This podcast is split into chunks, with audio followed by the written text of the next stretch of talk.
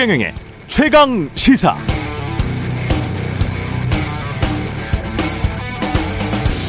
네, 어제 윤석열 대통령 취임사에는 자유라는 단어가 35번 나왔습니다. 민주주의 위기 극복을 위해서도 양극화와 사회 갈등을 해결하기 위한 성장과 도약을 위해서도 자유 시민이 되기 위한 경제적 자유를 위해서도 평화를 위해서도 국제 사회와의 연대를 위해서도 자유가 중요하다는 것이죠.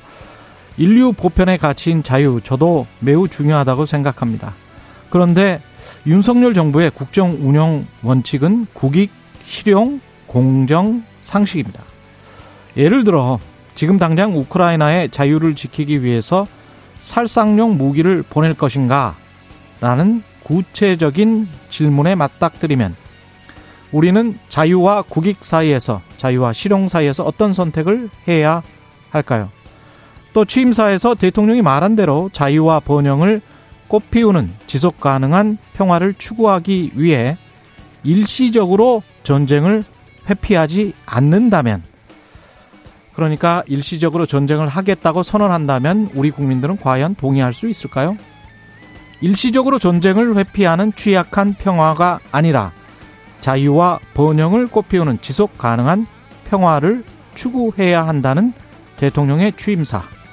어떻게 들으셨습니까?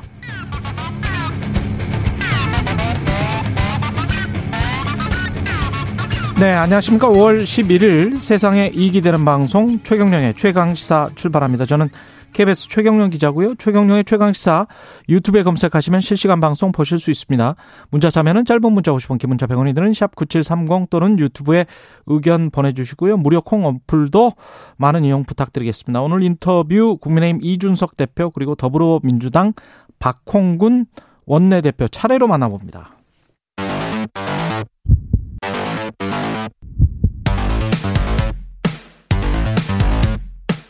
오늘 아침 가장 뜨거운 뉴스 뉴스 언박싱 네 뉴스 언박싱 시작하겠습니다. 민동기 기자 김민아 시사평론가 나와있습니다. 안녕하십니까? 안녕하십니까? 예 취임사부터 이야기를 해야 되겠죠. 어제 취임 이야기. 예. 윤석열 대통령이 자유인권 공정 연대의 가치를 기반으로 국민이 진정한 주인인 나라를 만들어 나가겠다. 취임사에서 이렇게 강조를 했는데요. 오프닝에서도 말씀을 하셨듯이 자유를 35차례 강조를 했고요. 예. 반면에 소통, 통합, 협치라는 단어는 한 번도 언급이 되지 않았습니다. 아, 특이한 점은 민주주의 위기 원인을 반지성주의로 규정을 했다는 점인데요. 음. 아, 특히 국가 간, 국가 내부에 지나친 집단적 갈등에 의해 진실이 왜곡이 되고 다수의 힘으로 상대의 의견을 억압하는 반지성주의가 민주주의를 위기에 빠뜨리고 민주주의에 대한 믿음을 해치고 있다 이런 점을 강조를 했습니다. 그러면서 또 자유의 확대를 굉장히 또 강조를 하기도 했는데요. 예. 지나친 양극화와 사회 갈등을 해결하기 위해선 도약과 빠른 성장이 필요하다는 점도 지적을 했습니다. 아, 북한 문제와 관련해서는 일단 대화 가능성을 열어두긴 했습니다만 비핵화를 전제 조건으로 제시를 해서 이명박 정부의 대북 정책과 흡사하다 이런 평가를 받았습니다. 어제 그 취임사에서 언급한 반지성주의라는 그런 표, 현 있지 않습니까? 음. 이것은 윤석열 대통령이 직접 넣었다라고 하고요. 예. 초안은 취, 임 사 준비위원회에서 잡긴 했습니다만 아, 마지막으로 이제 그윤 윤 대통령이 지난 주말께 최종안을 완성을 했다고 합니다. 원래 한 30분 안팎의 분량이었는데 직접 다듬어서 16분 분량으로 축소했다고 하는데 여러 가지로 조금 취임사가 네 주목을 받고 있는 상황입니다. 그러니까 이게 자유를 강조한 거는 좀뭐 좋다고 생각합니다. 예. 그리고 특히 옛날 같으면은 자유라고 할 때 이 자유를 이제 자유라는 말은 좋은 뜻인데 자유를 굳이 어 이 어떤 최고의 가치를 꼽으면서 어 자유지상주의적인 발언을 하는 분들이 주장했던 바는 사실 음. 강자의 자유를 어, 옹호하는 논리로 누구의 자유냐? 그렇죠. 예. 악용되는 경우가 많았어요. 그런데 윤석열 대통령은 어제 취임사에서 이 자유로부터 소외되는 취약계층이나 이런 사람들의 자유도 보장해주기 위해서는 사회적인 연대가 필요하다라고 이제 얘기를 했거든요. 저는 음. 그런 표현은 좋다고 생각합니다. 그럼요. 근데 그거에 대해서 이제 그러면은 실질적으로 사회 안전망 강화라든지 양극화 해소를 위한 어떤 구체적인 해법이 뭐가 나오느냐를 우리가 앞으로 주목을 해봐야 될 텐데 근데 취임사에서 나온 거는 사실 지금 말씀하셨듯이 이제 성장과 도약 뭐 이런 거거든요. 근데 그게 사실은 옛날에 이제 기억을 더듬어 보면 성장 위주의 어떤 정책 때문에 또 소외되는 그 자유로부터 소외되는 이제 극빈 계층이 늘어났던 것도 또 사실이지 않습니까? 예. 그래서 그런 과거에 이제 그 오류를 이제 되풀이하지 않을 수 있는 어떤 해법이나 이런 것들을 강구해 주기를 바라는 그런 마음이고요.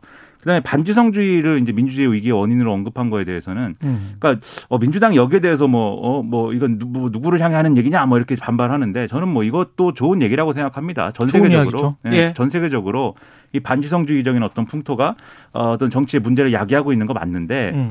근데 저는 이런 생각도 들어요. 그러면 반지성주의적인 이러한 어떤 어 이 반지성주의로 인한 여러 가지 문제를 더 악화시키는 데 있어서는 음. 지난 대선에서 대통령 본인이 했던 말이나 이런 행동 이런 것들도 한번 돌아볼 필요가 있다. 왜냐하면 이게 대표적으로 이 반지성주의라는 말이 이제 처음 이제 학계에서 논의가 된 거는 결국은 이제 메카시즘에 대한 어떤 문제 제기 이런 그렇습니다. 것이 왜 발생했느냐를 놓고 예, 이 생각하면서 나온 건데 음. 그 결국 이제 지성이라는 것은 어떤 불순한 어떤 세력의 동기를 포장하기 위해서 동원되는 것이고 그 배경에는 불순한 어떤 의도가 있고 그런 것들이 본질이다라는 그런 개념이 이제 반지성주의거든요. 그 문화 대혁명 때 마오쩌둥 뭐 이런 것들 캄보디아 그렇죠. 뭐 이런 것들이 사실은 대표적인 그러니까 포퓰리즘적 그 아주 폭력적 포퓰리즘과 맞닿아 있는 것들이 또 반지성주의고 그런 것들을 비판하는 거예요. 그렇죠. 예. 예를 들면 우리나라의 경우로 따지자면은 이게 대표적으로 이제 반공주의예요. 그래서 음.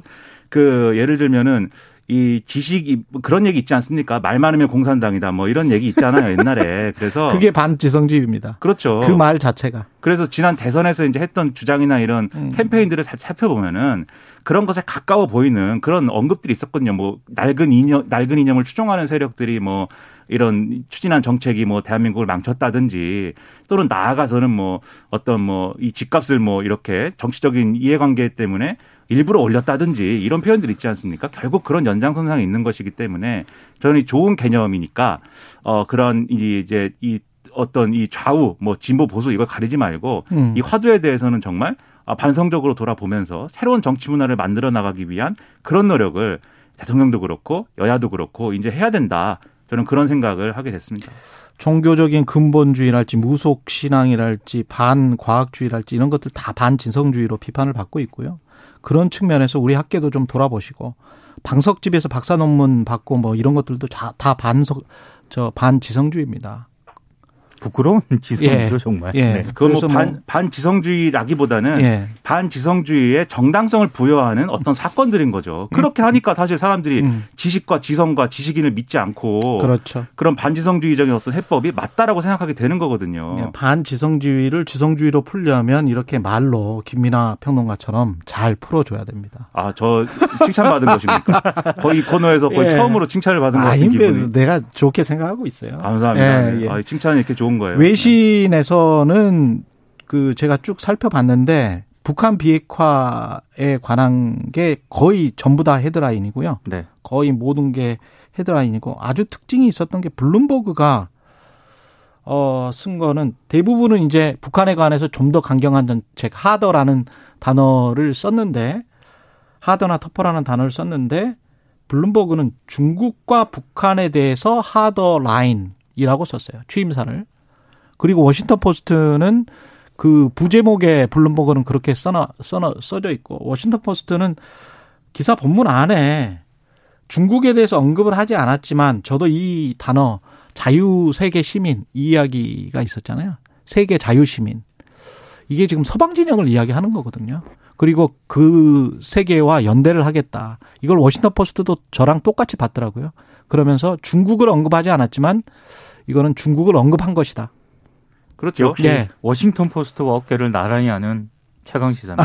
아, 그렇죠. 떼놓을 아니, 수 없죠. 아니, 워싱턴과 뉴욕. 반가웠어요. 저랑 똑같이 해석을 해가지고 그래서 반가웠어요. 본부 안에 있습니다. 그게 옛날에 네. 냉전의 연장선일 수도 있는데 음. 흔히 미국 대통령을 자유세계의 지도자라고 하잖아요. 그렇죠. 예. 그러니까 그런 표현이 이제 되살아나는 어떤 세계 정세이기 때문에 예. 윤석열 대통령도 그런 표현을 통해서 그러한 진영의 하나로 자리매김하는 건데 어, 저는 근데 그거에 더해가지고 평화주의라든가 이런 게 필요하다고 생각하는 게 그렇죠. 오늘날의 러시아의 우크라이나 침공이나 이런 것들 때문에 독일이 재무장하고 일본이 핵보유를 얘기하고 적기지 공격 능력을 얘기하고 음. 이런 상황들이 같이 발생하고 있기 때문에 자유 진영에 우뚝 서는 것도 중요하지만 그거에 반대급부로 일어날 수 있는 부작용에 대해서도 국제사회에서 우리가 적극적으로 얘기할 수 있는 그걸 통해서 국격을 높이는 이런 외교 전략을 생각하고 세워보는 것도 네, 필요하다고 한국에서 생각합니다. 네. 자유라는 단어가 한때 군사 독재 정권 시절에는 자유가 반공주의랑 이게 같이 이제 취급되는 그런 시기도 있었거든요. 개념 정리를 확실히 해야 될 것 같습니다. 음.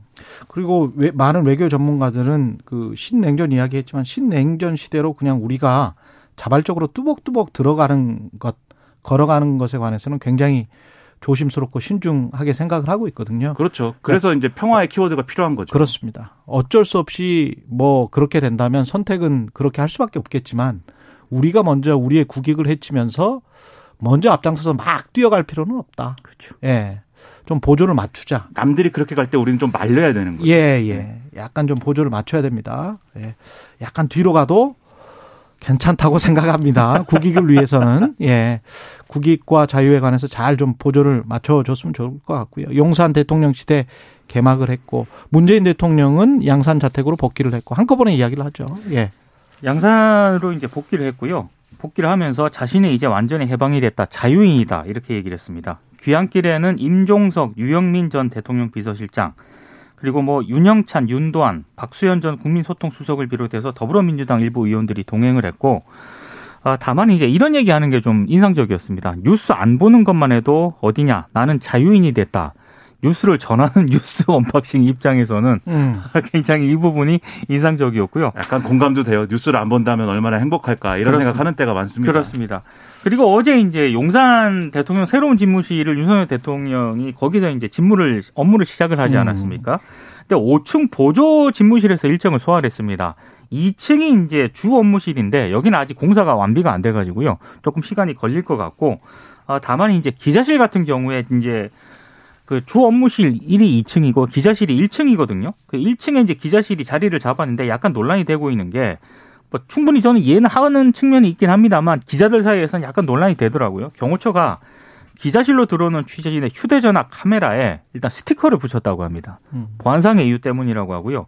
그리고 녹음이라든가 테더링 서비스 있지 않습니까? 이걸 통제하는 애플리케이션을 깔게 했는데 이것 때문에 뭐 취재가 제대로 되겠느냐 뭐 이런 얘기들이 조금씩 나오고 있는 상황입니다. 그러니까 뭐 기술적으로 취재를 제, 일부분 제한하는 건 어쩔 수 없는 부분이라 하더라도 계속해서 아무튼 열 수 있는 방, 열 수 있는 이제 대목에 대해서는 열어갔으면 좋겠고요. 음. 그리고 용산으로 집무실 이전했으니까 어제 청와대도 개방이 됐는데 예. 많은 시민들이 이렇게 청와대 방문을 해가지고 어, 구경도 하고 상당히 많은 인파가 좀 몰렸습니다. 그래서 그런 것들을 보면은 어, 청와대 개방의 어떤 효과나 이런 것들도 앞으로 이제 다시 좀 잘 평가할 수 있도록 좀 새 정부가 잘 힘을 써가지고 어, 제대로 좀 이 의미를 살릴 수 있는 그런 것들을 했으면 좋겠고요. 결국은 이제 용산으로 집무실 이전한 거는 국민과 소통을 늘리고 그리고 민간이 합동을 해가지고 이제 국정을 운영하는 모델을 만들기 위한 것이다라고 얘기를 했잖아요. 그럼 그 방향으로 이제 얘기를 잘 하는 게 필요한데 민간 합동위의 위원장은 또 삼성 출신의 인사가 지금 내정이 됐다고 이제 얘기가 아, 나오기 그래요? 때문에 예. 그래서 그런 점에서 좀 우려가 되는데 뭐 이건 나중에 한번 다시 한번 얘기를 해보면 좋겠습니다. 한동훈의 자녀 딸 이야기는 계속 나오고 있고요. 어제 MBC가 스마트폰 웹을 돈 200만 원을 주고 어떻게 외주 제작했다? 그러니까 한동훈 후보자 딸의 이모가 있거든요. 예. 진모 씨라고 있는데 미국에서 입시 전문가로 활동을 하고 있습니다. 그런데 한동훈 후보자 딸하고 음. 이 진모 씨의 두 자녀가 아, 앱스토어에 이제 앱을 하나 등록을 했는데요. 이 앱이 어떤 앱이냐면 시각, 청각 장애인이 도움이 필요할 때 사전에 등록된 봉사자들을 연결해주는 그런 기능을 하거든요. 근데 MBC 보도에 따르면 이 대회 규정, 그러니까 이게 2019년 미국 앱 제작 대회인 테크노베이션에 출품이 돼서 준결승까지 진출했는데 이 대회 규정을 보면 코드 작성을 포함해서 학생이 제출하는 어떤 부분도 외부인이 제작할 수 없다 이렇게 되어 있습니다.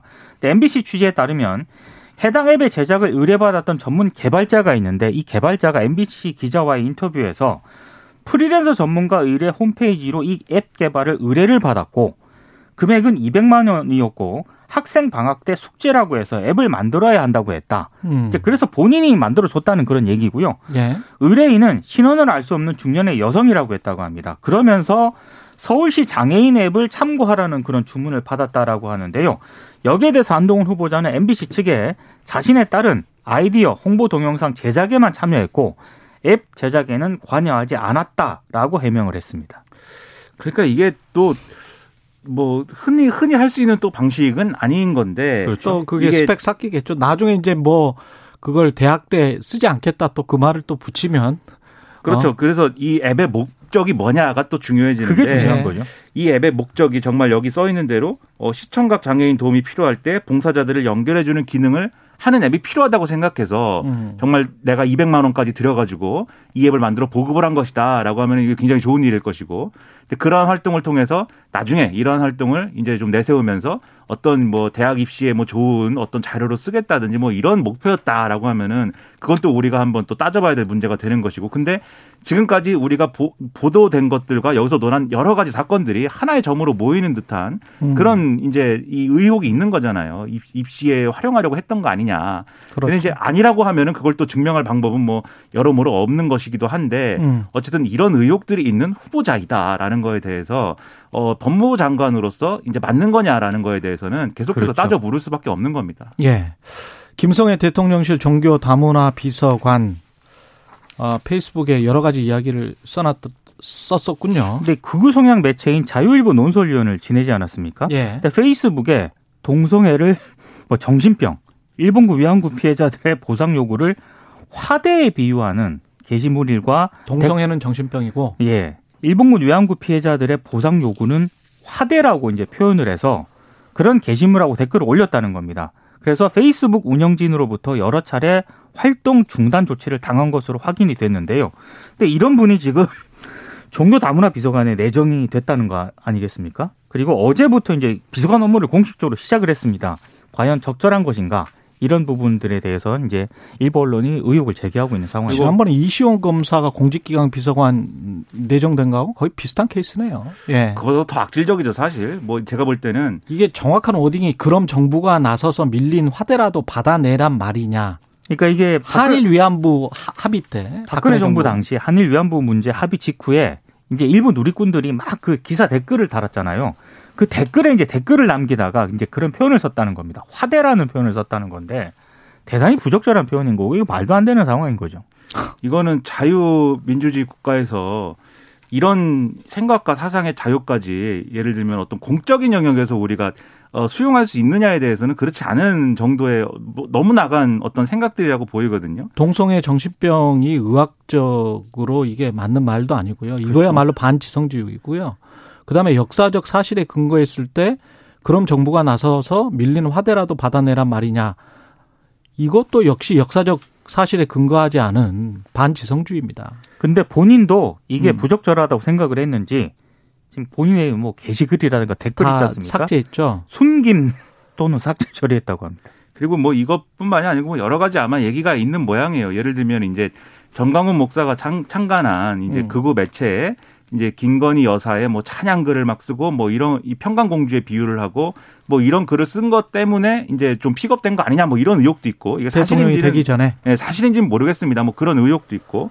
그리고 어제 이제 취임식에서 노래를 불렀던 합창단 레인보우 합창단이라고 있는데 다문화 예. 가정의 아이들이 이제 구성한 합창단인데 이 합창단하고 뭐 어, 수천만 원짜리 손해배상 청구 소송 막 내고 이제 패소하고 뭐 이런 과정도 있었는데 이 과정도 상식적으로는 왜 그렇게까지 했는지가 이해되지 않는 부분들이 있거든요. 그래서 예. 이런 여러 가지 의혹과 부적절한 어떤 행위들이나 생각과 어떤 그런 걸 갖고 있는 사람이 직책이 종교 다문화 비서관인데 이게 음.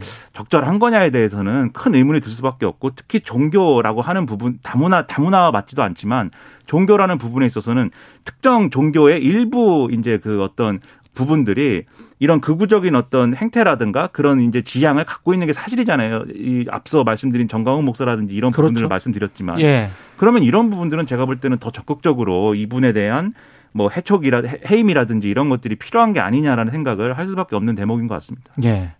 국민들과 좀 소통을 하는 정부가 되기를 바라고요. 뉴스 언박싱 민동기 기자 김민아 평론가였습니다. 고맙습니다. 고맙습니다. KBS 1라디오 최경영의 최강 시사 듣고 계신 지금 시각 7시 39분입니다. 오늘 하루 이슈의 중심. 당신의 아침을 책임지는 직격 인터뷰. 여러분은 지금 KBS 1라디오 최경영의 최강 시사와 함께하고 계십니다. 네, 새 대통령 취임과 함께 국회에도 어제부터 여야가 바뀌었습니다. 예. 윤석열 대통령은 어제 한덕수 총리 후보자 임명 동의안 1호 안건으로 결재를 했고 7개 부처 장관에 대한 임명 단행했고요. 여러 가지 국회에서도 현안이 많은데요. 전국 현안들 어떻게 풀어갈지 여야 대표들 차례로 만나보겠습니다. 국민의힘 이준석 대표 나와 계십니다. 안녕하세요. 네, 안녕하세요. 예. 굉장히 좀 피곤하신 것 같습니다. 어, 예. 어제 어. 뭐 그동안 감사했던 분들 예. 또 많이 또 인사하고 음. 제가 선거운동도 아닌데 허리가 지금 나갔습니다. 지금 허리가 왜? 계속 인사 꼬먹고 계속 인사 그, 그 뭐야 취임, 90도 각도로? 예, 취임식장에서도 그랬고 예. 그때 일반 시민분들 많이 만나 뵙고 감사하다는 말씀드렸고 예. 신라 호텔도 거기 가가지고 이제 저희 만찬할 때도 그렇죠. 계속 인사드리고 하다 보니까 예. 제가 허리가 나갔습니다 지금.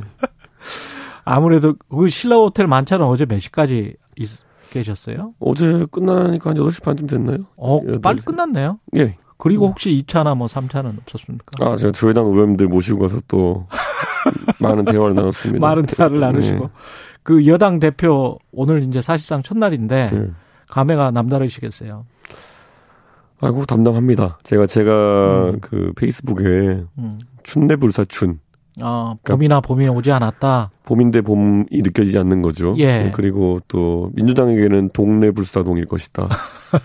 겨울인 것 같은데 저 사람들은 겨울같이 행동 안 해요. 아. 예, 그러니까 겨울이라는 건 민심에 좀 어, 차가운 어떤 그 심판을 받아서 아. 5년 만에 정권 교체를 하게 된 것인데 어, 우리 당은 우리 당대로 여당이지만 소수 여당이고 음. 민주당은 거대 야당이기 때문에 아직까지 이 역할 전환이 체감이 안 되는 것 같습니다. 아, 그 민심은 국민의힘이 봄이고 민주당이 겨울이어야 되는데 지금 거꾸로인 게 아니냐. 음, 선거 결과는 그렇다는 거죠. 예. 어쨌든. 예.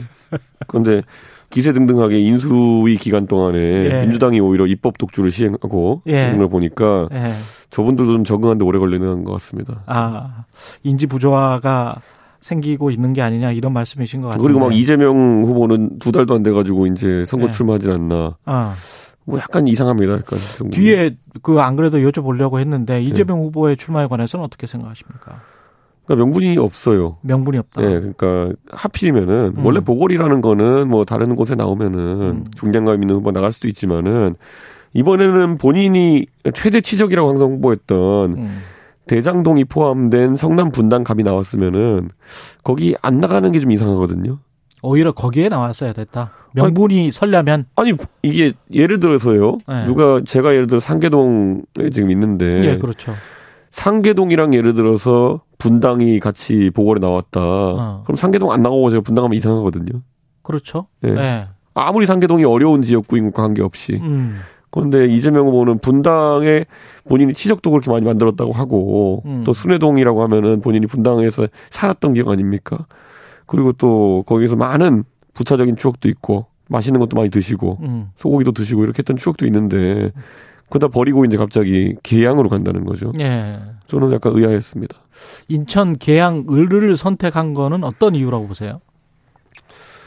그러니까 이런 거죠. 그러니까 음. 어떤 분들은 이게 사실상 무슨 뭐 대선의 2차전 성격이냐 음. 아니면 뭐 안철수 후보와 그리고 뭐 이재명 후보 간의 대리전이 아니냐 뭐 이렇게 얘기하는 분도 있거든요. 예.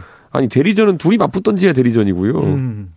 아니면 둘이 좀 상대방이 어려운 지역구에 가가지고 도전을 한다든지 예. 이래야 정치적 의미가 큰 선거죠. 험지 출마라든지 이런 게 있어야지. 음. 그런데 지금 분당 갑은 뭐 그 정도까지는 아니지만은 어쨌든 우리 당 현역 의원이 있던 곳이고 예. 계양 을은 역대 선거를 봤을 때 항상 민주당 초강세 지역이었습니다. 송영길 전 대표가 있었고. 그렇죠. 예. 그렇다고 한다면은 과연 이게 어떤 정치적 의미를 부여해야 되는 선거냐. 음. 그냥 두 분이 각자 나온 것은 험지 출마라고 보기는 어렵거든요. 두 사람 다. 두 사람 다. 아, 안철수 대표도 그렇게 생각을 하시는군요. 근데 안철수 대표, 안, 안철수 인수위원장에게는 전략 공천을 해주지 않았나요? 단수죠, 단수. 단수로? 예, 전략 예. 공천하고 단수 공천 좀 다릅니다. 예. 그 결정에 관해서는 어떻게 생각하세요, 그러면? 뭐 제가 한 결정이니까 뭐 제가 어떻게 생각하겠습니까? 예. 그, 나중에 정치 지형, 이 뒤에 나올 질문들을 앞에 지금 다 해버려 가지고 네. 이왕 나온 거니까 계속 네. 여쭤볼게요. 어차피 다른 건 오늘 예. 별로 재미가 없더라고요. 사실 그래요. 예, 예, 예, 예. 예. 사람들이 생각할 때 나중에 그 이준석과 네. 안철수가 당권을 가지고 분명히 경쟁할 것이다. 음. 그 생각을 하잖아요. 예. 근데 이제 단수 공천을 스스로 결정하셨다고 지금 말씀을 하셨잖아요. 예. 그게 함의하는 게 뭘까요? 이런 거죠. 뭐 음. 이런 거 톰과젤이라고 제가 저희 관계 묘사했던 적이. 있는데 그랬었죠. 그 안철수 대표가 저는 국회의원 한번 하려고 정치하신 건 아닐 거라 봅니다. 이제 앞으로. 예. 예. 그렇지만 이번에 국회의원 선거에 도전하신 거는 예. 당내에서 역할을 이제 찾고 계신 거거든요. 그렇죠. 예. 근데 당 대표라고 하는 거는 거꾸로 나중에 당권이라는 걸 좀 경쟁하려 그러면은 음. 적극적으로 당내에서 활동을 해야 됩니다. 음. 그래서 아마 이번 보궐선거의 의미는 안철수 대표가 이제 당에 들어와서 처음으로 이제 이 거대 양당에 이제 공천을 받고 출마하는 것일 테고요. 그 이후에 이제 본인이 당내에서 이런 그 정치적 역량을 어떻게 보여주느냐 그 부분에 사람들이 관심이 가는 거지. 그렇죠. 예, 저는 뭐 출마 자체가 아주 관심을 갖는 큰 선거는 아닐 것이다 이렇게 봅니다. 나중에 이번 지 선거 과정에서도 김은혜 경기지사 후보도 그렇고 여러 가지로 윤심이 지금도 그렇고 앞으로도 좀 작용을 할까요? 국민의힘에 윤심이라기보다는요. 음. 저희가 이번에 광역단체장 선거는 전부 다 그 경선을 거의 다 시행했거든요. 예. 일부 지역 빼고는요. 그렇기 때문에 당심이죠. 당심이다. 당원들의 마음이 크게 작용했다. 음. 이렇게 보는 거고 그러다 보니까 민심에서 다소 우세가 있었던 걸로 보이는 음. 유승민 어, 전 대표를 꺾고 예. 현재 김은혜 의원이 공, 경선을 통해서 공천받은 거거든요. 예. 그 저는 이게 앞으로 어, 우리 당에서 정치하려면은 당신과 민심을 다 살피면서 정치를 해야 된다라는 음. 강한 시그널이다 이렇게 봅니다. 취임사는 짧고 굉장히 뭐랄까요? 특징이 굉장히 두드러졌다. 이렇게 저는 평가를 하는데 어떻게 보세요? 거의 자유 한사발 하셨죠. 예, 자유를 자유가 35번 제 네. 제가 문서 하면서 한번 찾아보니까 35번이더라고요. 예, 거의 자유를 뭐 그냥 뭐 예, 예. 자유로 뭐 국수를 삶아서 자유로 그 양념을 얹고 뭐 자유 우리가 자유 좋아하니까 원샷 했죠 그다음에 자유 자유는 네. 좋아하는데 네. 그 자유의 특징이 있었던 단어가 사실은 세계 시민 음. 자유를 수화하고자 하는 세계 시민이라는 그 단어도 굉장히 특징이 있었고 굉장히 정상적인 표현이거든요. 예. 보통 대부분의 우리나라를 제외한 다른 나라들도 세계 음. 시민으로서 역할을 취임사에 강조하는 경우 덜어 있습니다. 근데 저는 정말 처음 봤어요. 우리나라에서는 보통 이번에. 예. 우리나라를 항상 그 제가 이제 외국 외교관들과 얘기할 때도 한국의 젊은 세대는 이제 한국이 음. 더 이상 후진국 또는 개발도상국으로 분류되는 시대의 사람들이 아니다. 음. 예. OECD 우리가 얘기하잖아요. 예. OECD 가입한 국가들은 대부분 또 선진국 분류합니다. 그런데 한국은 지금까지 국제사회에서 이중적인 태도를 가져왔었어요. 음. 우리가 어, 어떤 규제나 아니면 이런 제약을 받을 때는 음. 어, 아닌데 우리 개발도상국인데요 이렇게 얘기했었고 그랬죠. 나중에 또 어디 가가지고 국격을 또 드러낼 필요가 있을 때는 우리도 우리 이제 선진국이다 선진국이다. 이렇게 이중적인 잣대를 보였는데 맞아요. 예. 저는 그런 것들에 대해서 이제 윤석열 대통령께서는 네. 좀 다른 관점을 가져가겠다. 우리가 당당하게 이제 국제기구의 분담금 같은 것도 많이 내고 대신 국제사회에 그만큼의 영향력을 내세워야 되는 것이고 음. 이런 것도 있습니다. 우리는 동아시아에서 가장 선진적인 민주주의를 구축했다 라고 음. 항상 어디 가서 자평합니다. 그렇죠. 교과서에도 예. 그렇게 써놨어요. 아 교과서에도 예, 있습니까? 요새? 그래놓, 그래놓고는 예 를 들어 예. 홍콩 민주화 운동이라든지 아니면 네. 우크라이나 분쟁이라든지 이런 것들에 대해서는 적극적인 국제적 역할을 하겠다는 얘기를 잘 안 해요. 왜냐? 항상 경제적 이득이나 뭐 이런 걸 추구한다고 이제 국익을 위한다는 표현을 하래요. 그렇지. 근데 이런 거라고 봐요, 저는. 예. 우리가 예를 들어 홍콩이나 아니면은 있던 어떤 신장이라든지 음. 여러 인권 탄압의 현장이 벌어지는 곳에서 우리가 할 말 하지 않고 또 음. 북한에 대해서도 우리가 인권 탄압이나 할말 하지 않으면요. 그건 우리가 가지고 있는 민주주의에 대한 자부심, 인권에 대한 자부심에 대해 가지고 음. 스스로 먹칠하는 겁니다. 그 말씀은 동의를 하는데 가령 지난번에 이제 러시아 군함이 침몰을 했을 때 뉴욕 타임즈가 단독 보도를 하면서 아, 이게 사실은 미군 정보당국에서 소스를 준 거다라고 했는데 미국이, 미국의 당국자들이 이제 NCND를 했거든요. 뭐, 부정도 안 하고 긍정도 안 하고 그런 상황에서 굉장히 곤란한 처지에 빠져버렸단 말입니다. 왜냐하면 잘못하면 전쟁에 정말 들어갈 수도 있는 상황이기 때문에 그래서 자유를 강조하는 거는 저도 뭐 자유주의자로서 좋아하지만 근데 국익 실용 공정 상식 중에 국익 실용에 국정 원칙에 반할 수도 있어요. 그 부분은 좀 템포를 맞춰가야 되지 않나. 제가 홍콩 민주화 운동 할때 예. 시위를 직접 가봤거든요. 음. 제가 갔는데 거기서 가장 놀랐던 거는 그 이물변 행진곡을 중국어로 번안해가지고 부르고 있더라고요. 광동어로 번안해가지고. 예. 그러면서 제가 이제 한국 사람이 갔으니까 그 사람들이 얘기했던 거는 한국이 이제 그 민주주의 있어가지고 동아시아 선진국이고 그렇다고 했을 때 어, 자신들은 광주 민주화 운동 같은 경우도 많이 듣고 배웠다. 음. 그러니까 광주 민주화 운동의 나라인 한국에서 홍콩 민주화 운동에 대한 지지를 해달라 예. 이렇게 얘기했는데 그 당시에 한국의 정당들은 외면했어요. 제가 그 당시 속해 있던 바른미래당 정도만 기억- 응답했는데 기억나요? 예, 기억나. 예. 저는 이렇게 생각해요. 우리가 음. 국익을 따지는 순간부터 음. 그러니까 민주주의와 인권은 절대적인 가치거든요. 음. 국익을 따지는 순간부터 문제가 있고 저는 러시아 문제 같은 경우에도 저희는 당사에도 이제 우크라이나 국기를 쏘기도 했고 음. 제가 좀 당 대표인데 지금 제가 오늘도 이 배지를 차고 왔거든요. 배지. 예, 우크라이나 국기. 국기. 배지를 차고 예. 왔는데 저는 우리가 힘들 때 국익이란 논리로 어, 도움을 안 주는 나라가 있다면 섭섭할 것처럼 음. 우리도 만약 국익이라는 애매모호한 표현으로 이렇게 다른 나라에 대해서 외면한다고 하면은 음. 우리는 사실 그냥 부끄러운 행동을 하는 걸지도 모릅니다. 그럴 수도 있겠습니다. 그 지금 저 내각 인선이 제대로 지금 안 되고 있는데 누구의 잘못입니까? 어, 민주당이죠. 민주당의 잘못입니까? 인선을 처음부터 좀 부적절한 사람을 한 거는 없습니까? 아니, 그러니까 이게 단계별인데요. 예. 우선 총리는 통과시켜줘야 될 거 아닙니까? 총리는 통과시켜 줘야 된다. 네, 한덕수 총리는 과거 노무현 정부 때도 이제 통리를 지내신 적이 있고, 예. 그러면 충분히 검증이 된 인사다 이렇게 보는 것이고, 음. 오히려 어 민주당 민주당 정부에서 총리 지내신 분들을 저희가 다시 선임한 거는 음. 이 여야 여소야대 상황 속에서 민주당에 대한 배려 의지도 있는 거거든요. 예. 근데 이 호의를 뭐로 갚는 겁니까 이게 진짜? 음. 그러니까 저는 지금이라도 민주당은 이거를 그 한덕수 총리 인준을 정쟁화하지 않고 음. 예, 빨리 처리할 수 있으면 좋겠습니다. 혹시 뭐 국민의힘에서 정호영 후보자랄지 뭐 맥시멈 음. 이분들 정도까지는 양보를 할 수 있다라는 뭐 혹시 그런 게 있나요? 아니 이분들도 국무위원이 되실 정도로까지 사회적 명망이 있는 분들이면은 예. 이분들의 삶이라든지 아니면 이분들의 어떤 그런 걸 바탕으로 해서 음. 어떤 정치적 거래를 한다는 거는 굉장히 뭐 부적절해 보입니다. 개별 장관 후보자마다 그렇죠. 채택이냐 불채택이냐. 그렇죠. 예. 그렇기 때문에 아마 문재인 정부에서 이제 임명 가객을 이제 많이 했던 걸로 많은 음. 분들이 이제 기억하는데 어 부적격 의견을 안고 저희가 임명을 강행할 수도 있는 거고요. 음. 그 상황에 따라 다르겠지만은 적어도 누구를 어, 내려주면 누구를 통과시켜 주겠다는 그런 어떤 정치적 거래라든지 예. 이런 것들은 좀 앞으로는 대한민국 정치에서 좀 나오지 않았으면 좋겠습니다. 그냥 한동훈 후보자도 게- 그냥 할 것 같고 지금 분위기를 보니까 그죠? 아니 예.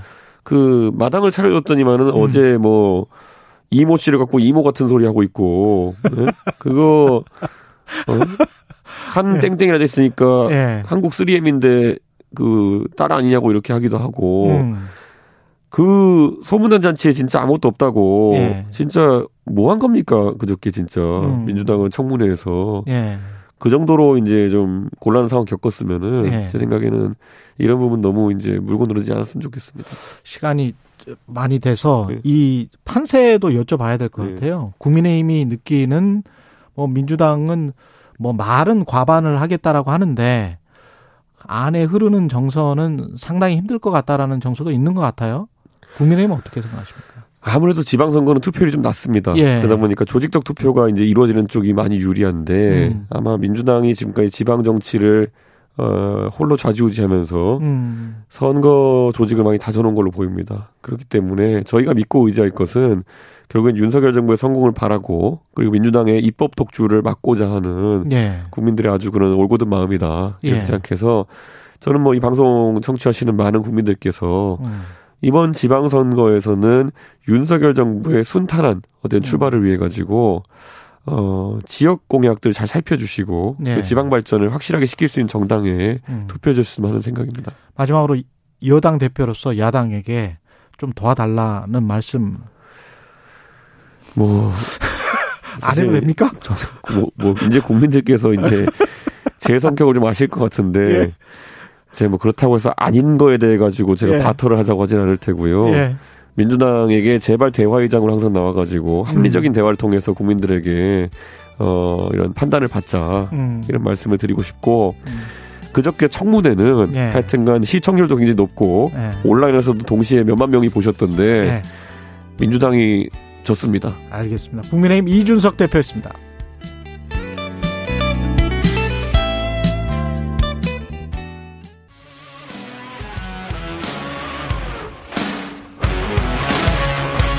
오늘 하루 이슈의 중심 최경영의 최강 시사. 네, 앞서 국민의힘 이준석 대표에 이어서 2부에서는 더불어민주당 박홍근 원내대표 전화로 만나보겠습니다. 원내대표님 안녕하세요. 네, 안녕하십니까. 예, 어제 취임식이 있었고요. 취임사 어떻게, 어떻게 들으셨습니까?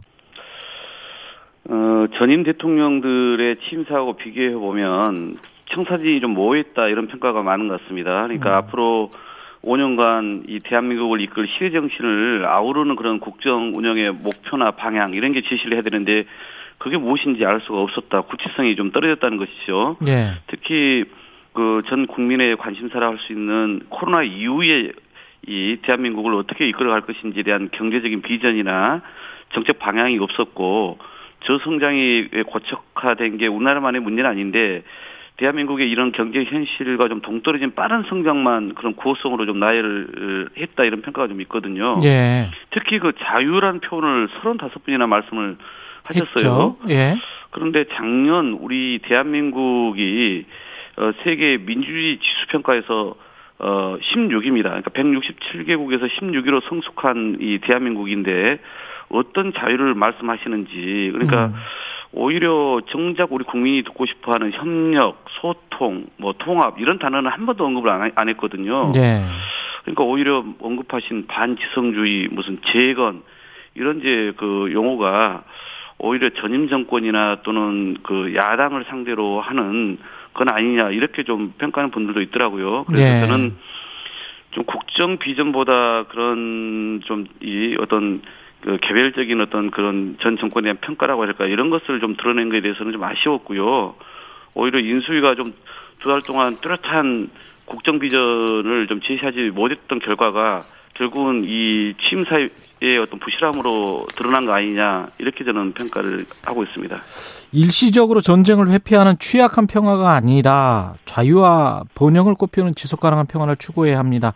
이 부분에서 일시적으로 전쟁을 회피하는 취약한 평화가 아니라 이게 의미하는 바를 어떻게 받아들였습니까? 생각해 보십시오. 지난 그 박근혜 정부가 이제 어그 막을 내릴 때 당시에 뭐 여러 가지 국정농단으로도 국가가 혼란스럽습니다만은 예. 거의 전쟁 위기까지 치닫지 않았습니까? 그런데 문재인 정부 들어서 하여튼 어렵게 뭐 정상회담을 포함해서 여러 가지 어, 조치들이 이루어졌죠. 그런 저는 그러면은 이 대한민국의 지금 경제 조건이나 안보 환경 속에서 전쟁 위기나 갈등이 국도로 치닫은 것이 어 그런 것도 감내를 해야 한다는 것입니까? 그러니까 그 누구도 지속 가능한 평화를 원하지 않는 사람은 없어요. 당연히 우리도 그게 목적 아닙니까? 예. 근데 그 과정의 관리도 대단히 중요한 것이죠. 음. 그래서 우리 국민이 불안해하지 않고 우리 그 이 한반도가 안정으로 갔을 때 경제도 더 우리가 원하는 방향으로 더그 성장시킬 수 있는 거 아니겠습니까? 예. 그래서 저는 그런 부분은 되게 일면적이고 너무나 좀 이렇게 저 좀 편협한 인식이다 이렇게 평가할 수밖에 없는 것이죠. 지금 내각 인선 가지고 국민의힘 방금 전에 이제 이준석 대표는 어, 민주당은 그 겨울인데 민심 대선 민심이 심판한 건 겨울이어야 하는데 봄처럼 행동하고 어 그렇다라고 이야기를 했어요. 그래서 너무 이제 막 마카파식 으로 행동하는 게 아니냐 그런 이제 뉘앙스를 비쳤는데요. 어, 인수위 문제를 돌아보면요. 우선 우리 국민들에게 딱 기억나는 게 뭐가 있을까요? 저는 집무실 이전하고 관저를 어디로 할 것인지 쇼핑하듯이 이게 딱 기억에 남고요. 두 번째가 예. 애초에 국민들께 했던 약속, 즉 공약을 제대로 음. 지킬 수 있을지에 대해서 명확한 답을 못 줬어요. 오히려 파기된 공약들이 많았다고 보고 있고요. 세 번째가 언급하신 인사 문제거든요. 예. 근데 이건 내각의 인사도 그렇고 대통령 비서실도 그렇고 우리가 어, 보기에는 대참사 수준입니다. 그러니까 이것은 무조건 새 정부가 들어섰으니까 또 민주당은 대선을 졌으니까 무조건 어, 저 따지지 말고 협조해 주는 것이 마땅한 도리다. 이렇게 얘기하는 것은 저는 어불성설이라 생각합니다. 특히 그 이 인사 문제 관련해서는 저희가 어 18명 중에서 지금 한 분이 이제 낙마를 하고 17분 있지 않습니까? 예. 그런데 그 17분 가지고도 저희가 10대 의혹을 저희가 분류해가지고 체크를 해봤습니다. 그런데 10가지 이상, 10가지 의혹 중에서 7가지 이상의 의혹을 갖고 있는 분이 11분이었어요. 그러니까 어. 이렇게 문제투성이 이 인사를 추천한 본인들의 잘못을 먼저 돌아봐야지 쉽게 음. 예를 들면 이런 것이죠. 시장에 어떤 그 상품을 내놓은 분들이 그 상품에 여러 가지 그 하자가 있다고 봤을 때요. 그 상품을 그렇게 만들거나 또 그걸 판매하는 사람들이 문제인 것이지. 예. 그 물건을 구입하는 사람들에게 왜 그 물건을 빨리 안 사주냐라고 그렇게 재촉했어야 되겠습니까? 음. 그런 점에서 저는 어 결국 어, 이 인사 문제 그리고 내각 문제뿐만이 아니에요. 대통령 비서실은 어떻습니까? 거의 그 검찰 출신들로 어 에워싸여 있지 않습니까? 그러니까 이렇게 더구나 이제 과거에 간첩단 그 조작 사건까지 연루된 사람들을 버젓이 이제 국민들이 반발을 함에도 불구하고 비서관으로 내세우고 있잖아요. 예. 그러니까 인사가 만사라고 하는데 이미 그 출- 출발 첫 단추부터 잘못 깨고 있는 본인들부터 돌아봐야 되는 것이지 야당은 당연히 그런 인사는 국민 삶에 엄청난 지대한 영향을 미치는 것들 아닙니까? 그렇기 네. 때문에 인사를 바로 하도록 저희는 견제하고 감시하고 특히 국회에게 주어진 이런 인사청문을 통해서 그걸 검증하고 잘못된 것을 바로잡는 게 당연한 책무 아니겠어요? 그 책무를 그만두라고 하는 것이 이제는 뭐 어제부터는 집권 여당인데 집권 여당의 대표 또는 집권 여당의 태도 또는 대통령의 그 바른 태도인지 대묻지 않을 수가 없습니다. 근데 지금 한, 한덕수 국무총리 후보자 인준에 동의하지 않는다고 하더라도 어, 추경호 대행 체제로 해서 이렇게 갈 것이다. 이런 보도들이 나오잖아요. 그래서 장관 후보자들 임명을 강행할 것이다. 그러면 민주당은 어떻게 할 생각이세요? 이것도 저는 이렇게 말씀드려보고 싶습니다. 예. 어, 국회 에그 인사청문회법을 포함해가지고 여러 가지 절차에 대한 그 규정들이 있지 않습니까? 예. 법률로. 그러면 대통령이 되시고 나면 그 이후에 총리에 대한 임명 동의안의 절차를 밟게 되는 거거든요. 그래서 음. 어제 윤석열 어, 대통령께서 첫 그 서명으로 어, 총리 임명 동의안을 국회에 이제 보내는 걸로 이렇게 되지 않았습니까? 그랬죠. 예. 근데 마치 그 대통령 임명 전부터 민주당이 발목을 잡는다는 듯이 이렇게 분위기를 몰아가고 있었어요. 아. 아직 그 말 그대로 어 우물에서 숭늉 달라고 하는 격이었던 것이죠. 음. 그러니까 절차가 있는 것입니다. 청문회가 끝났고 그 다음에 이제 대통령이 취임되고 나서 그리고 결재해가지고 국회로 넘어오면 그러면 국회가 여야가 협의해서 그러면 언제 이 임명 동의안 처리를 위한 본회의를 잡을 것인지 이렇게 순서가 있는 것이거든요. 예. 이낙연 그 전 국무총리 문재인 정부의 초대 국무총리죠. 이분 같은 경우는 국회 임명 동의안 제출되고 나서 21일 걸렸습니다. 어. 왜 본인들은 당장 며칠 안에 처리 안 하면은 이게 어 우리 민주당이 무슨 큰 발목을 잡는 것처럼 이렇게 정략적으로 몰아가는 것이죠. 납득할 수 없습니다. 그리고 어. 오히려 국무총리 후보자가 문제가 없으면 우리도 아주 흔쾌하게 바로 처리하면 될 일 아닙니까? 예. 이걸 가지고 우리가 굳이 정략적으로 접근할 이유가 뭐가 있겠어요? 국무총리가 정말 말 그대로 고관 대작을 하신 분인데 이분이 음. 다시 사기업에 가서 엄청난 또 어, 급여를 받았고 그러고 나서 다시 또 총리로 오시는 거 아닙니까? 음. 저희는 이 국민들이 보기에 정말 이 명예면 명예, 권력이면 권력, 아니면 부를 선택을 해야 되는데 계속 이렇게 오가는 것들이 과연 우리 국민 정서에 맞냐라고 저희는 계속 되묻고 있는 것이거든요. 음. 여기에 대한 답은 하지 않고 왜 빨리 처리해 주지 않냐라고만 얘기를 하는 것이 저는 전형적인 오히려 어 이 책임을 전가하는 모습이다 이렇게 말씀드릴 수밖에 없는 것이죠. 그, 그렇기 때문에 예. 이제 저희는 어 어제 저녁에 아마 어, 총리 임명 동의안이 국회로 제출된 것 같습니다. 음. 그러면 이제 향후 국회가 언제 본회의를 열어서 어, 총리 임명 동의안을 처리할 것인지 이제는 여야가 본격 협의를 하면 될 일입니다. 아, 그리고 그 전까지는 어, 추경호 어, 부총리가 또 총리 대행으로서의 이 그 임명 제청권을 포함한 역할을 할 수가 있지 않습니까? 예. 예, 이미 그 전에 그런 사례들이 있어 왔고요. 음. 그렇기 때문에 윤석열 정부라고 해서 무슨 다른 이전 정부하고 아주 특별하니까 모든 것을 다 프리패스해 달라고 하지 마시고 정말 본인들이 추천한 총리 후보자건 장관 후보자들의 인사에 문제가 없는지를 먼저 좀 되돌아보시라라고 말씀드리는 겁니다. 그리고 여야 협의를 하는 과정에서 그러면 민주당의 지금 현재 그 한덕수 총리 후보자에 관한 그 총의가 궁금하거든요. 그래서 인준을 동의를 할 건지 어, 그 부결로 가는 건지 그거는 어떻게 보세요? 어, 저희는 어, 인사청문 특별위원들이 직접 청문을 했기 때문에 가장 이 사안에 대해서 잘 알고 있지 않습니까? 예. 어, 그분들이 모두 이제 부적격이다 이렇게 입장을 먼저 밝혔고요. 음. 다만 총리 임명 동의안은 본회의 의결 사안입니다. 예. 그렇기 때문에 이제 인청 위원들뿐만 아니라 우리 의원들의 전체 의견을 좀 듣고 결정을 해야 될 사안이거든요. 예. 그렇기 때문에 저희로서는 이제 의원총회를 통해서 음. 최종 이제 어, 이 인준 여부에 대한 어, 논의를 해간 절차를 밟아 나갈 어, 예정입니다. 그렇군요. 예, 뭐 지금으로서는 어, 뭐, 과거에, 뭐, 이분이 노무현 정부 때 총리를 했으니까, 뭐, 문제 없지 않냐, 이렇게 얘기를 하는 국민의힘의 논리가 있는데요. 예.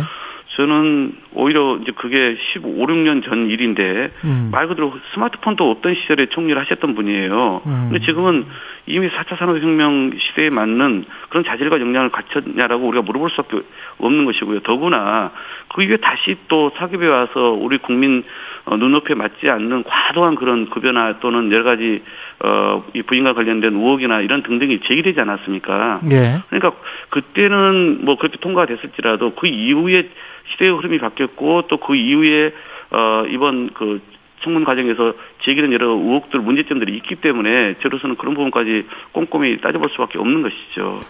방금 전에 이준석 대표, 국민의힘 대표는 한동훈 법무부 장관 후보자 그 청문회 그날의 성적표는 민주당이 졌다. 이렇게 이야기를 했거든요. 어떻게 생각하십니까?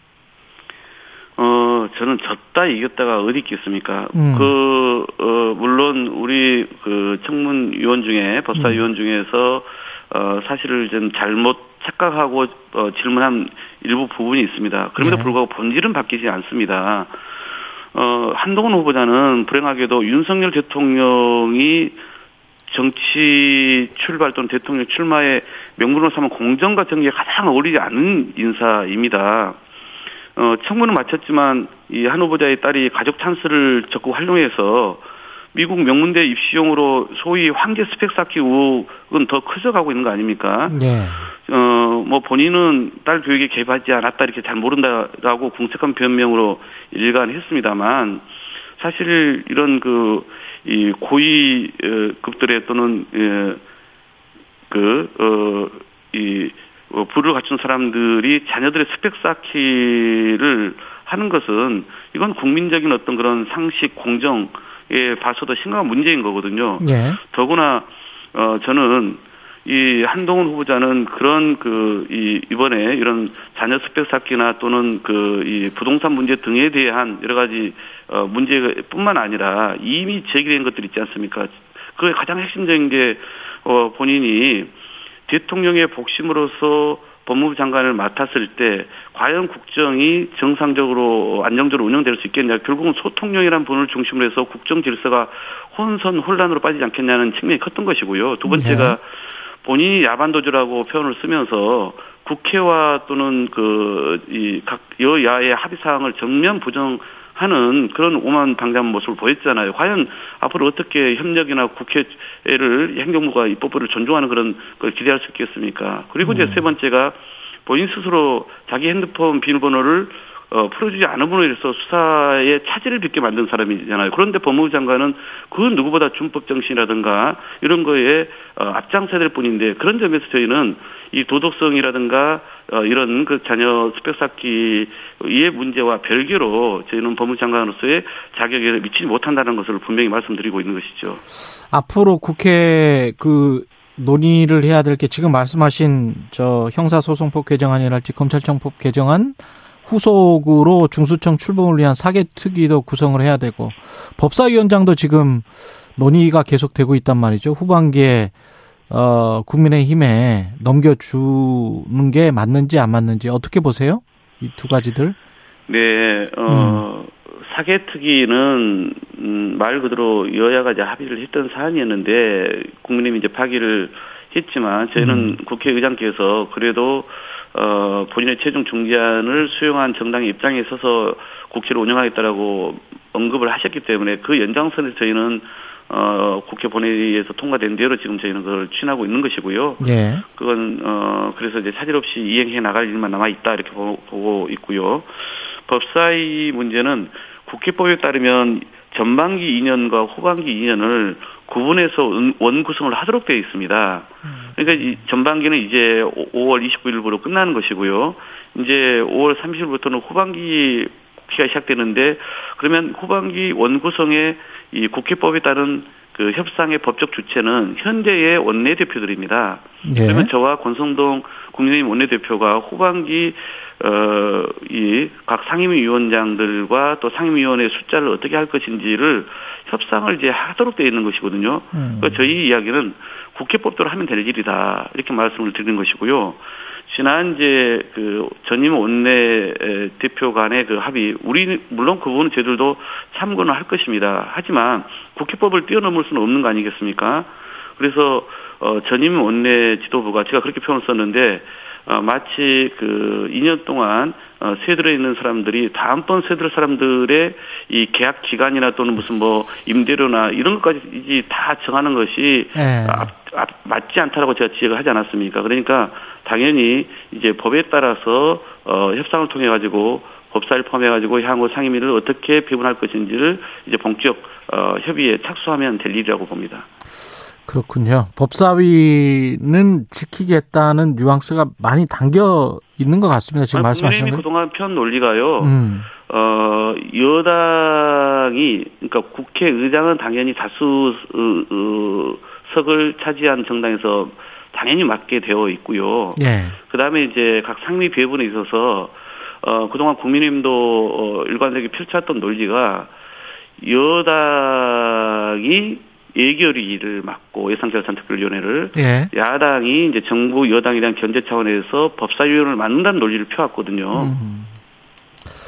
그 지방선거 판세도 좀 궁금한데요. 이재명 상임고민이 인천 계양을 출마를 공식 선언을 했는데 이게 어떤 영향을 미칠까요? 어, 저는, 어, 이재명 고문의, 어, 직접 출마로 인해서, 음. 어, 아무래도 지난 대선 때 이재명 후보 또는, 어, 민주당을 지지했던 1614만 국민들께서, 어, 이, 윤석열 정부 또는 국민의힘의 이, 그, 독주에 대한 견제의 어떤 명분이나 계기를 부여받으신 거 아닌가 생각이 들고요. 어, 그런 점에서, 어, 이제 본인도, 어, 교양을에 출마하시면서 어, 이 국민 들의 이 목소리에 어, 응답하겠다 이런 이제 취지 아니었습니까? 예. 또한 어, 그 무한 책임의 자세로 임하겠다 이렇게 말씀을 하셨죠. 음. 그런 점에서 이제 이 초박빙이거나 열세인 지역들에서는 어, 이재명 고문이 직접 발로 뛰는 만큼 또 음. 전국을 또 총괄 선대위원장으로서 또 최대한 누비시지 않겠습니까? 예. 이렇게 지지를 호소하면 지금보다는 확실히 우리 지지층들의 결집 효과가 있을 것이다라고 기대하고 있습니다. 그 국민의힘 쪽에서는 방탄용 그 저 출마다 이렇게 비판을 하고 있는데 혹시 사법 리스크에 대한 이재명 후보의 사법 리스크에 대한 우려는 없습니까? 어, 이재명 고문의 그, 이, 이 재등장에 이제 부담을 갖는 사람은 결국 국민의힘 세력 아닐까요? 그래서 그 어, 출마의 명분을 최대한 깎아내리려고 하는 정략적 주장이다. 저는 이렇게 보고 있고요.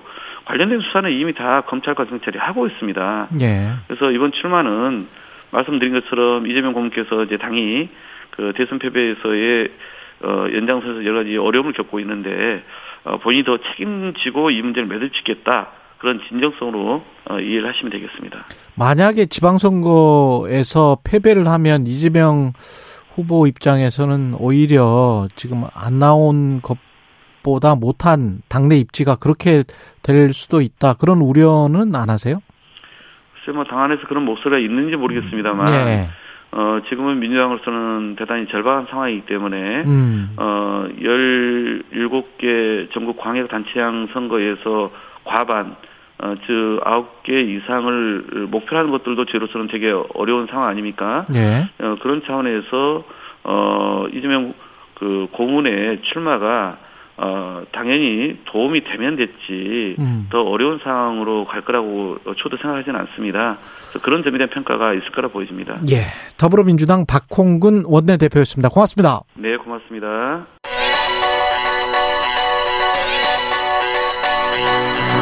최강 시사 박대기의 눈. 네, 최강 시사 박대기에는 KBS 박대기 기자 나와 있습니다. 안녕하십니까? 네, 안녕하십니까? 예, 오늘 뭐 세계 경제 특히 식량 문제, 곡물, 빵, 네. 예, 우크라이나가 빵 그 곡물 밀 밀을 많이 생산하는 나라잖아요. 예, 유럽의 빵 바구니라는 그런 그렇죠. 별명이 있을 정도로 예. 밀이 유명한 국가인데요. 음. 이 농사가 크게 위축됐다는 보도가 계속 잇따르고 있습니다. 어, 카이로스라는 위성 영상 분석 업체가 있는데요. 예.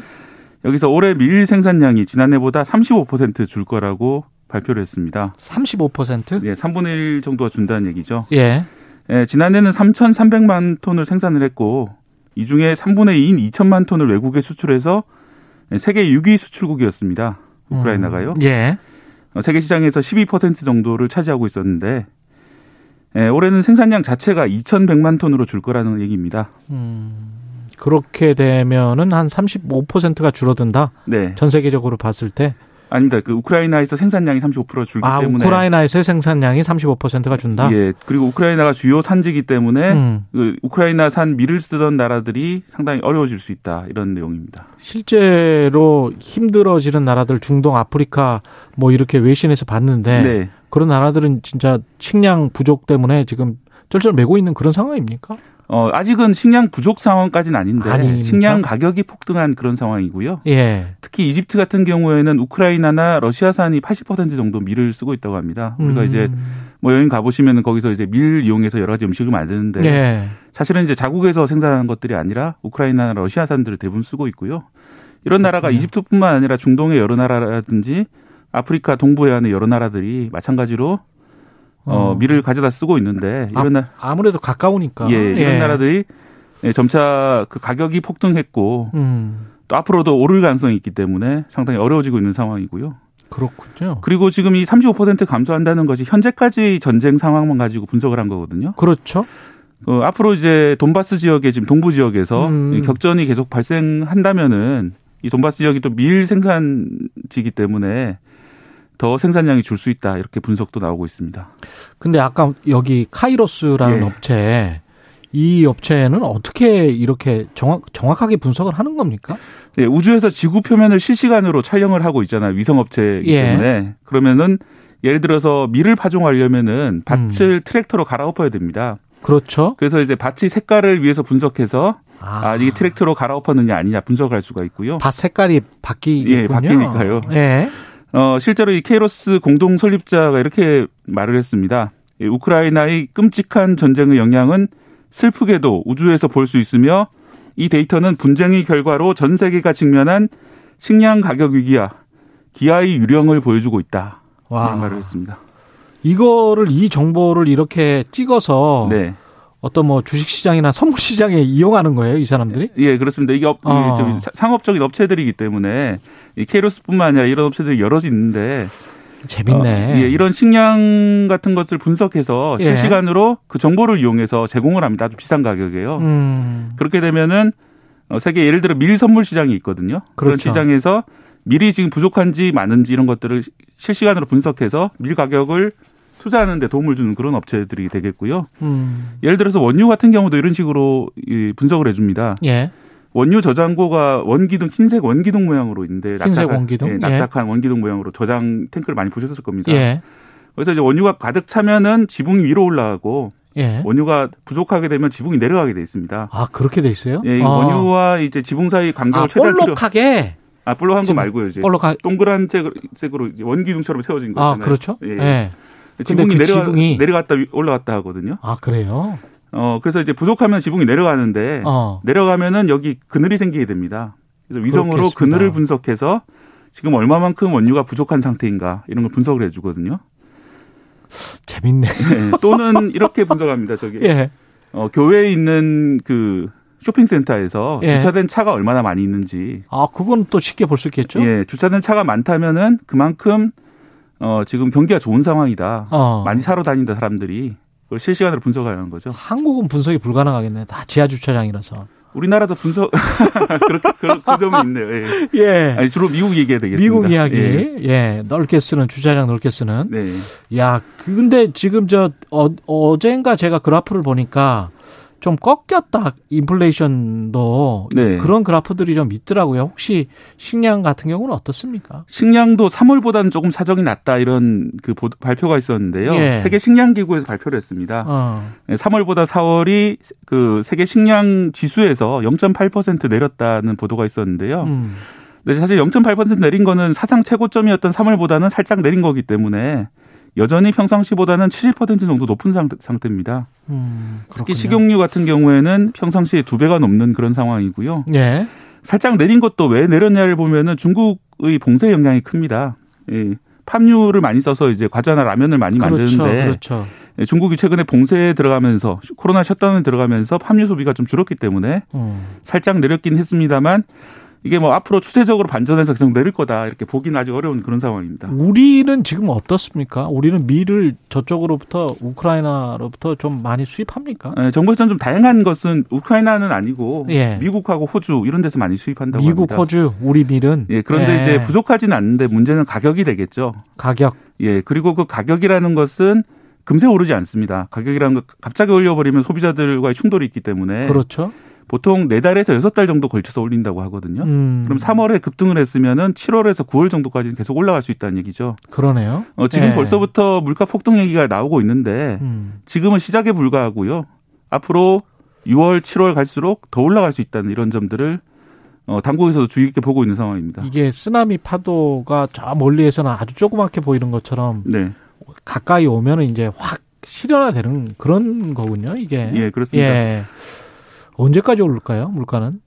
그거는 이제 전쟁의 상황이라든지 예. 뭐 이런 점들을 많이 지금 가- 고려해야 될 텐데요. 예. 어, 약간 일단- 정부에서 보고 있는 것은 우리나라는 뭐 기아 상태라든지 식량 뭐 폭등 상태가 그렇게까지 크진 않을 그 것이다. 정도는 아닐 것이고. 네, 왜냐하면 좀 쌀을 많이 먹는 국가이기 때문에 예. 그런 점도 있고요. 하지만 가격은 계속 올라갈 것이다. 음. 이 가격이 한풀 꺾였다고 보기 아주 어려운 상황이고 말씀드린 것처럼 소비자 물가에 반영이 안 됐기 때문에 어, 식품 가격에 본격적으로 반영되는 하반기부터가 물가 문제가 더 큰 고민이 될 것이다. 이렇게 하반기부터. 얘기를, 예, 얘기를 하고 있는 그런 상황입니다. 중동이나 아프리카 이쪽은 굉장히 좀 힘든 상황이고. 네, 그 나라들은 이제. 실제적인 식량 위기까지 발생할 수 있는 상황이기 때문에 예. 또 그런 나라가 위기에 발생하게 되면은 어 그런 것들이 결국은 다 가격으로 연결돼 있기 때문에 가격도 음. 따라 오를 것이고요. 또 이제 선진국들에서는 그런 나라들을 지원해 줘야 되는 그런 상황이 벌어질 수 있습니다. 그 식량 가격 아까 저 물가 인상 그래프도 말씀을 드렸었는데 네. 어떻게 봐야 될까요? 정점이 와- 이미 지나갔었으면 좋을 것 같은데. 예. 일단 전쟁이 지금처럼 소강된다면은 예. 정점이라고 볼 수도 있습니다. 아, 소강 상태라면 하지만 전쟁 외에도 또 다른 변수도 있는데요. 예. 그게 이제 기후 위기 문제가 되겠습니다. 음. 지난해 같은 경우에 어, 파스타 만드시는 분들은 파스타 가격이 지난해 폭등했던 거 기억하시는 분들 많으실 텐데 예. 어, 캐나다에서 기후 위기 그 이상 기후가 발생하면서 캐나다가 그, 저 파스타 가격이 폭등했던 거거든요. 올해 같은 경우에도 호- 호주에 홍수가 있었고 또 최근 몇 주간에는 도- 동남아시아에서 폭염이 발생했는데요. 그렇군요. 이런 식으로 홍수, 폭염 같은 것들이 계속 발생하고 있기 때문에 음. 이 기후 위기가 식량 위기로 계속 연결되는 그런 상황인데 전쟁까지 나면서 그렇죠. 예, 더 어려워지고 있는 그런 상황이 계속 연속되고 있습니다. 박대기의 눈 KBS 박대기 기자였습니다. 고맙습니다. 네, 감사합니다.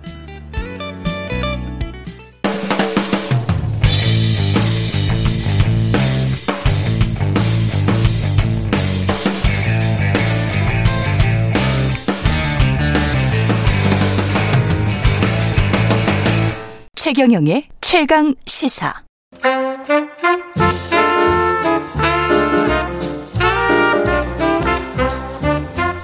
세상의 모든 뉴스를 탐구합니다. 김준일의 뉴스 탐구 생활. 네, 화제가 되는 이슈를 깊이 있게 파헤쳐보는 뉴스 탐구 생활. 세상 모든 것이 궁금한 남자. 김준일 뉴스톱 대표 나와 계십니다. 안녕하십니까. 안녕하세요. 예.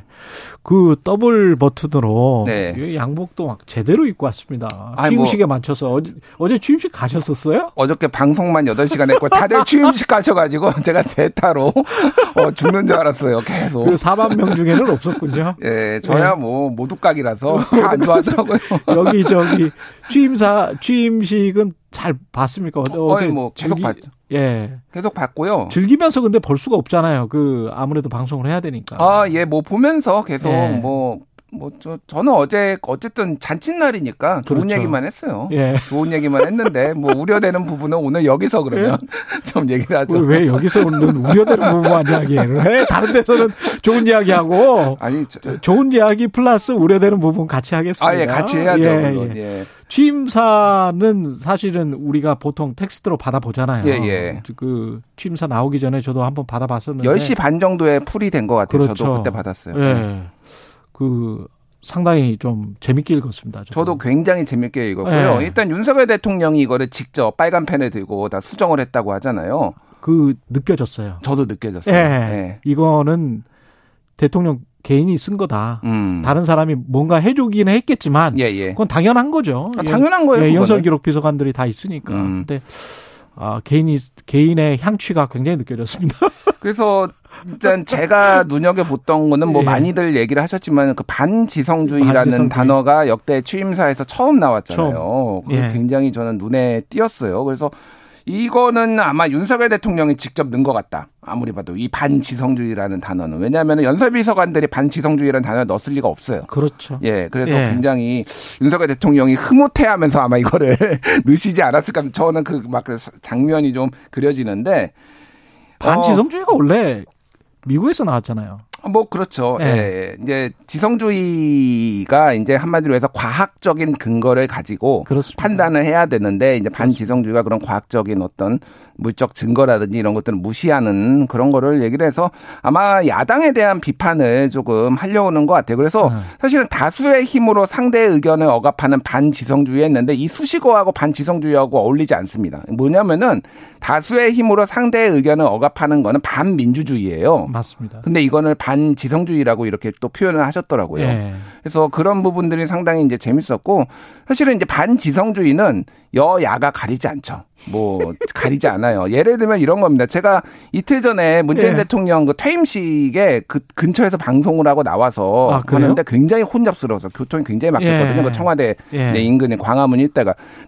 집회하시는 분들이 굉장히 많더라고요. 그렇죠. 거기에서 이제 문재인을 체포하라. 사이로 부정선거의 주범 문재인을 체포하라고 이렇게 외치시는 분들이 한 몇백 명이 이렇게 계시더라고요. 아. 이게 이제 대표적인 반지성주의거든요. 어떤 예. 과학적인 어떤 뭐 이런 것들을 조금 무시하는 음. 그래서 뭐 이런 것들이 뭐 이제 여야 뭐 가리지 않고 다 음. 있습니다. 그래서 그런 부분들을 대통령께서 좀 많이 살폈으면 좋겠다.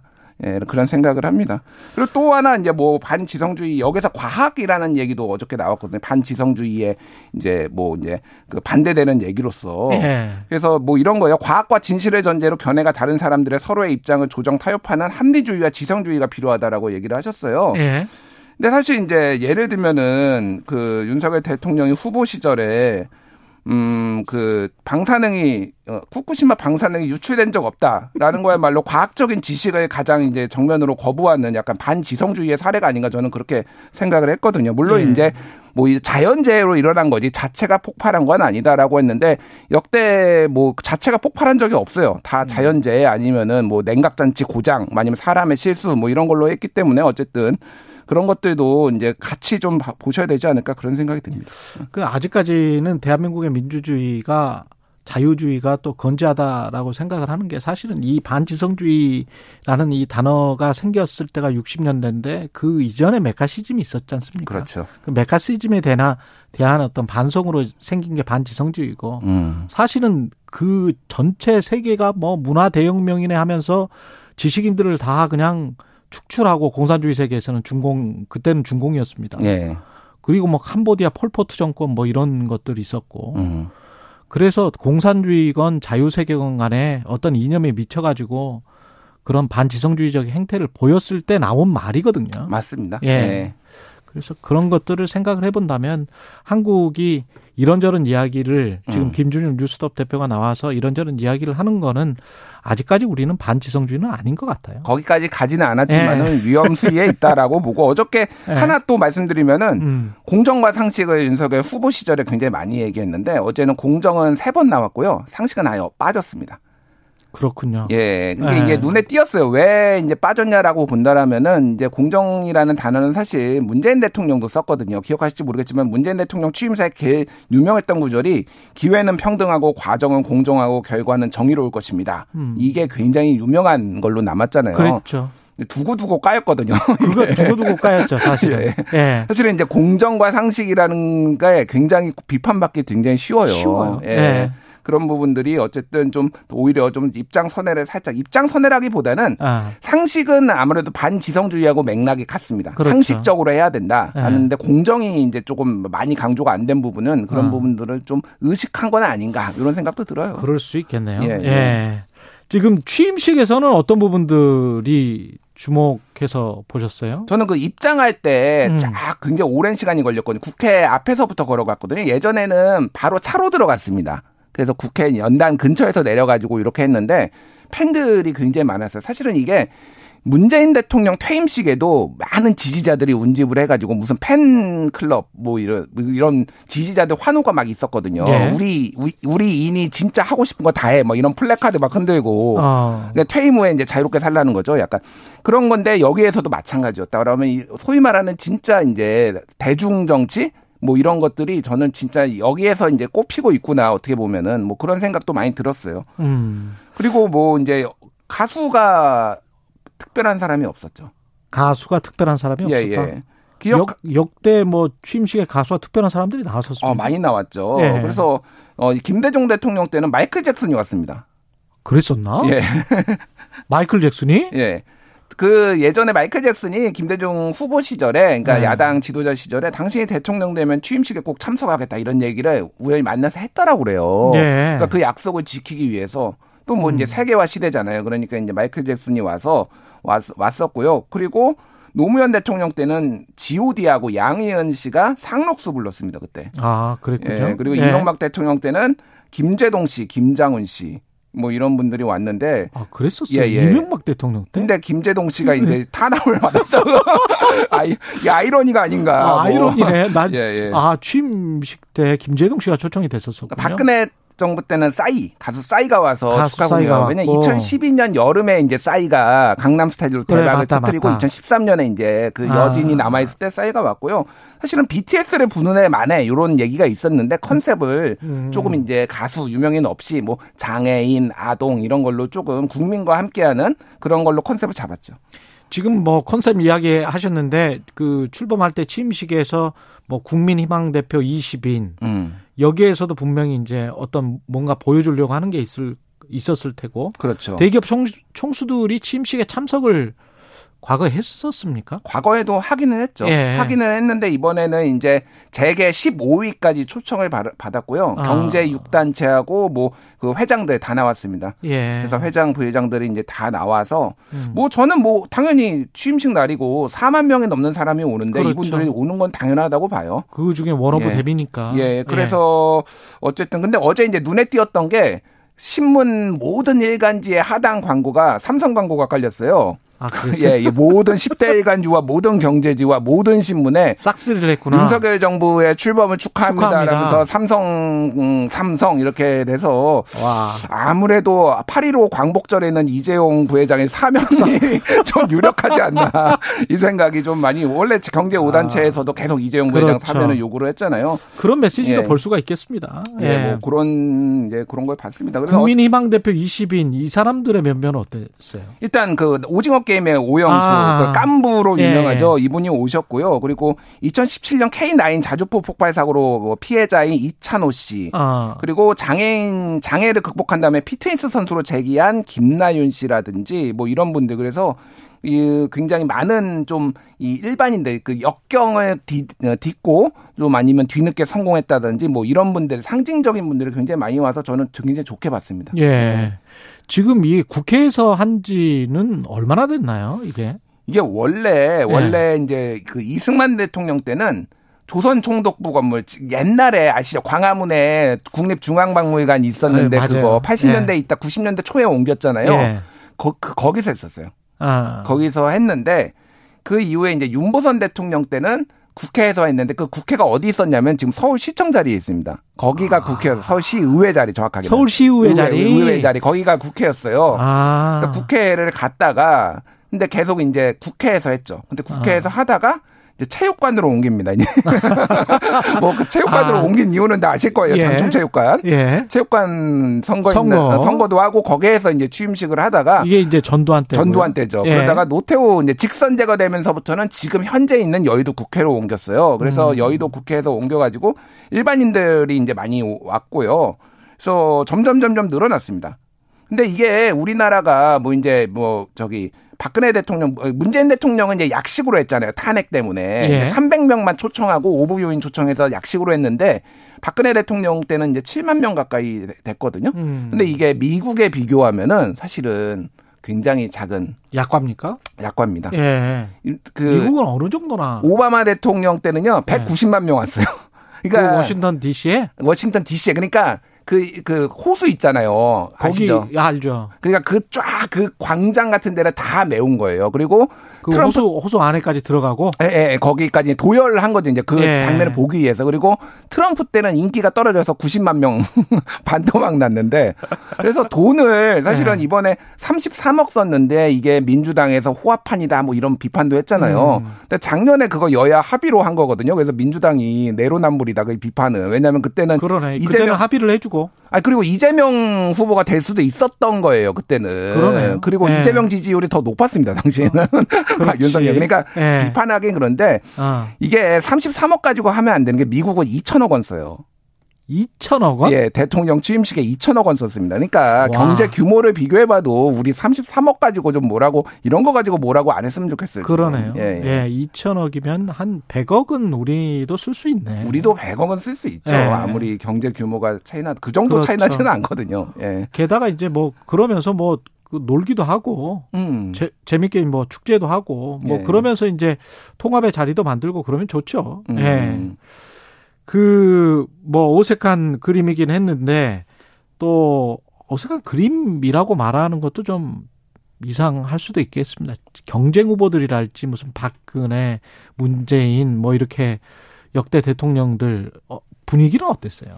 뭐 예를 들면은 예. 그 대선에서 같이 맞붙었던 후보들이 전 예. 후보들이 이제 많이 참석을 했는데 김대중 대통령 때는 이인재 국민신당 상임 고문이 참석을 했고요. 음. 이명박 대통령 때는 당내 경선 경쟁자인 박근혜 그리고 이회창, 이회창은 음. 이제 저 밖에 다, 다른 정당이었죠. 예. 뭐 참석을 했고 문재인 대통령 때는 유승민 바른미래당 어. 예, 후보가 대표가 이제 참석을 했어요. 근데 이번에는 어 유승민 후보도 당내 경선자였는데 초청을 못 받았고요. 초청을 못 받았군요. 초청을. 이재명 후보도 그러니까 그거는 당선인 측에서는 이제 배려를 했다라고 했는데 유승민 경기도지사에서 뭐 자객 자객론이 있잖아요. 떨어뜨리고 이제 초청하면은 좋은 그림이 좀 나오기가 힘들겠죠. 아무래도 아. 뭐 그런 것까지 고려를 한 것 아닌가 그렇게 보여집니다. 음, 그 전임 대통령들은 다 초청이 됐고요. 박근혜, 예, 아, 문재인. 뭐 전임 예. 대통령은 당연히 감옥에 그렇죠. 계시지 않으면은 다 네. 초청이 됐죠. 예.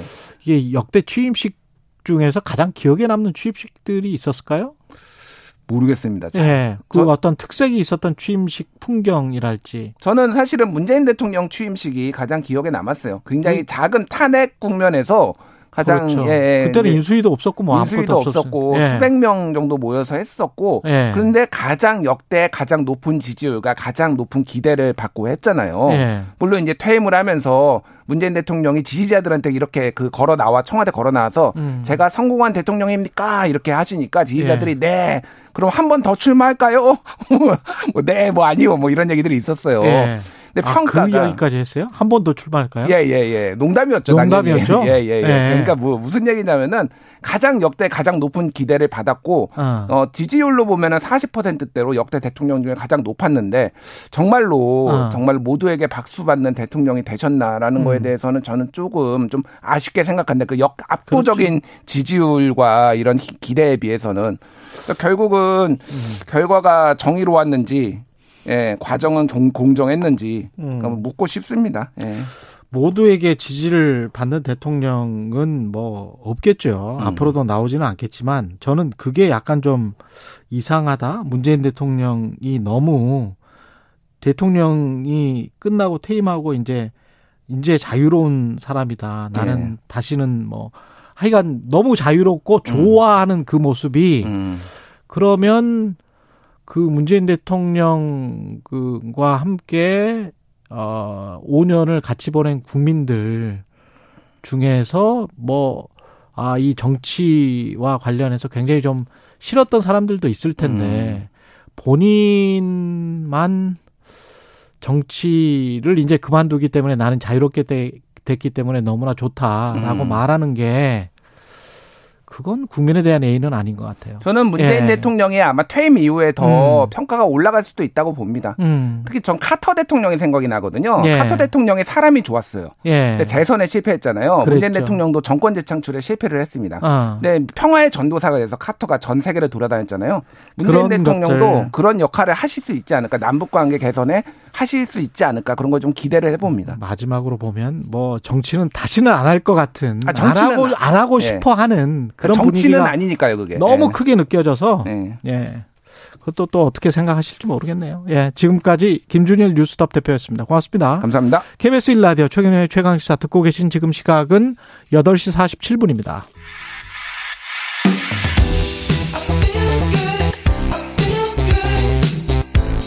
세상에 이익이 되는 방송 최경영의 최강 시사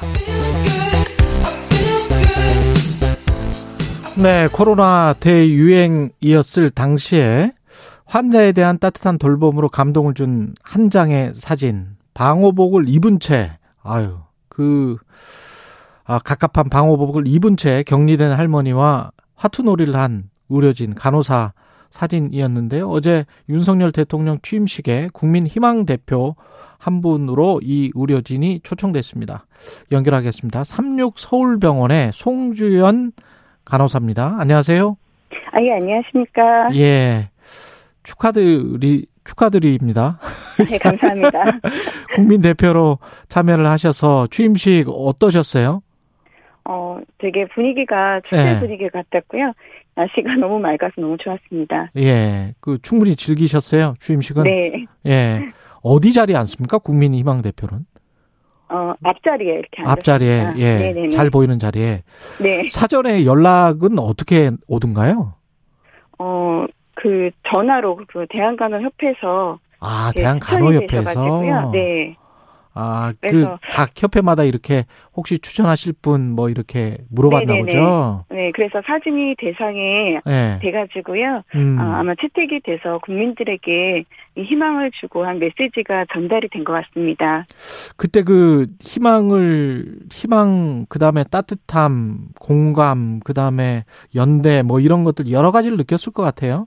근데 네, 그 그렇습니다. 쉽지 않은 건데 사실은 친할머니랑도 화투놀이 하기는 쉽지 않은데 방호복을 입은 채 하시고 왜 하셨어요?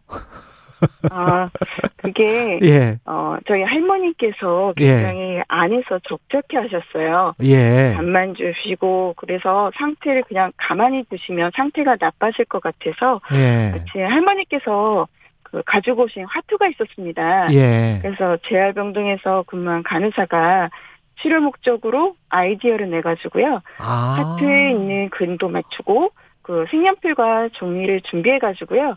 스케치북에 그림을 그리기도 했었습니다. 그랬군요.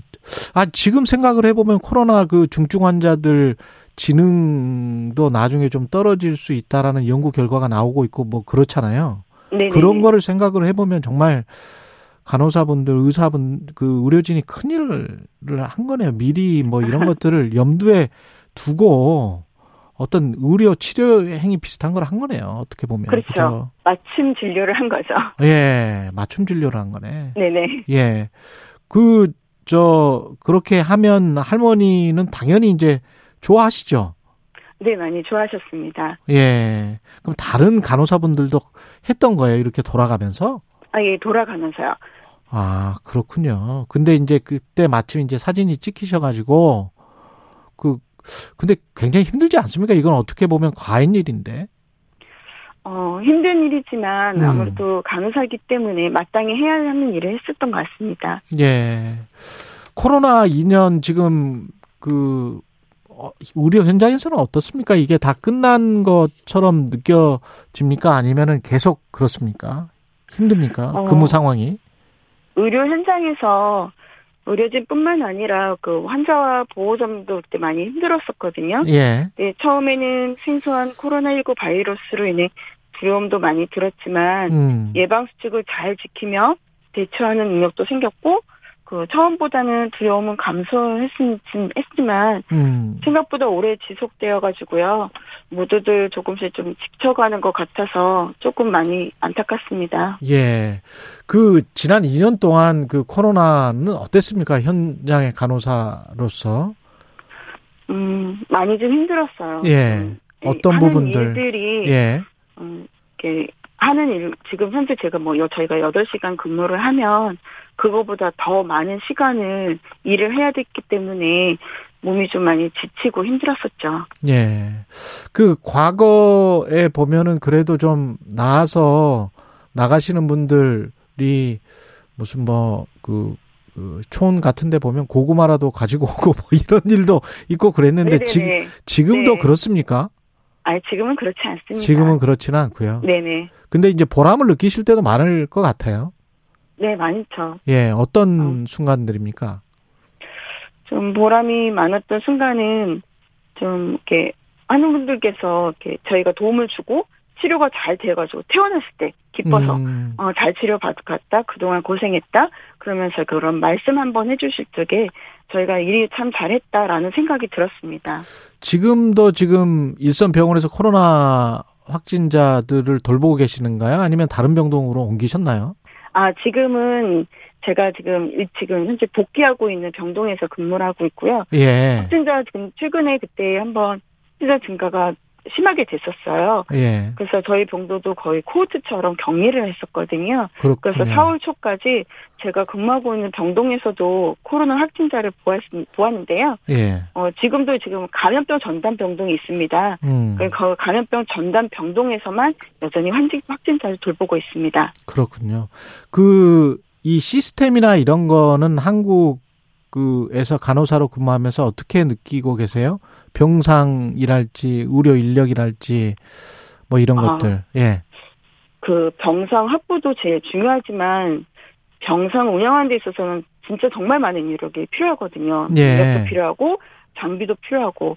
근데 지금 점차적으로 지금 개선하고 보완이 되고 있는데요. 음. 그래도 상황에 따라서 보완은 더 필요하다고 생각이 듭니다.